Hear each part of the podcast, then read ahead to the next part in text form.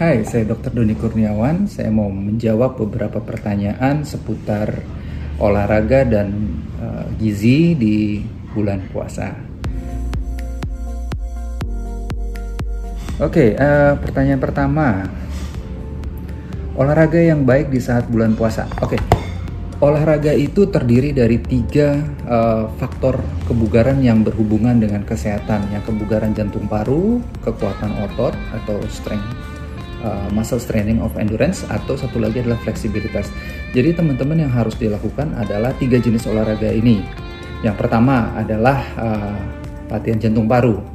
Kita bisa jogging, kita bisa skipping, kita bisa bersepeda, kita bisa uh, sekedar lari-lari di tempat, di mana yang paling gampang.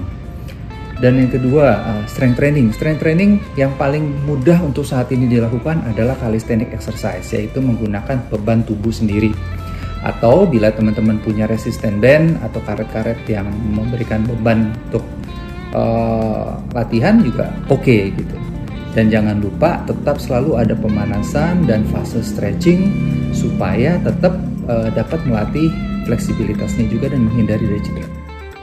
Kapan berolahraga yang tepat uh, pada saat bulan puasa? Uh, ada tiga. Yang pertama adalah misalkan uh, sebelum melakukan buka puasa, kayak 60 sampai 90 menit sebelumnya.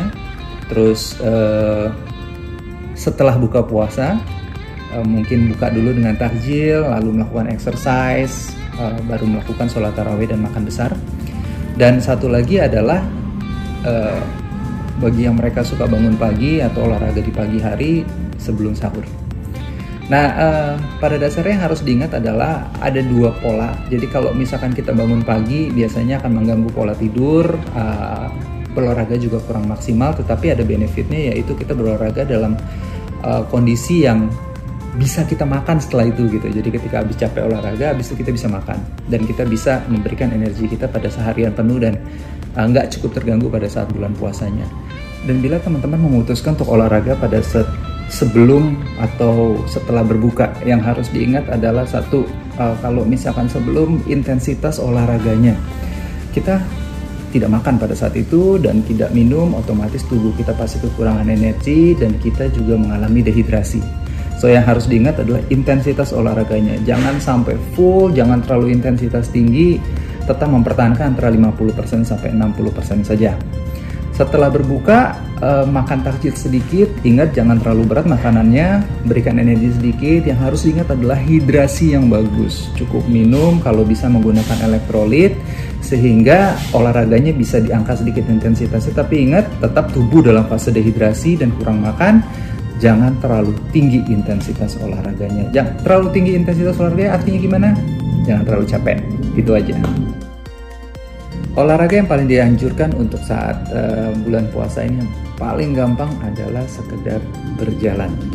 Ingat, uh, rekomendasinya adalah uh, untuk aktivitas untuk seperti ini adalah 150 menit per minggu. So, dalam 30 menit setiap hari berjalan, brisk walk aja ringan, tidak terengah-engah, tidak capek, tidak lari, tidak jogging, cukup untuk menambah kesehatan kita.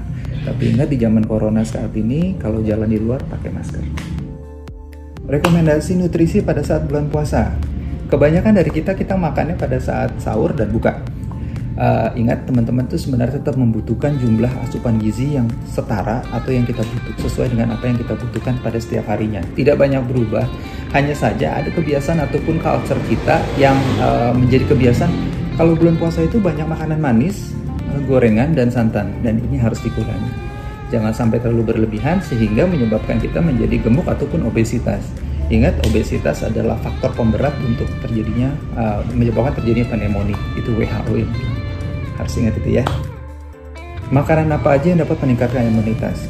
Perbanyaklah sayur dan buah. Kenapa? Karena mereka mengandung banyak vitamin A, vitamin C, dan vitamin E yang terbukti memang untuk meningkatkan imunitas. Kalau misalkan kita mau cari sumber uh, multivitamin atau supplementation, carilah yang mengandung zinc.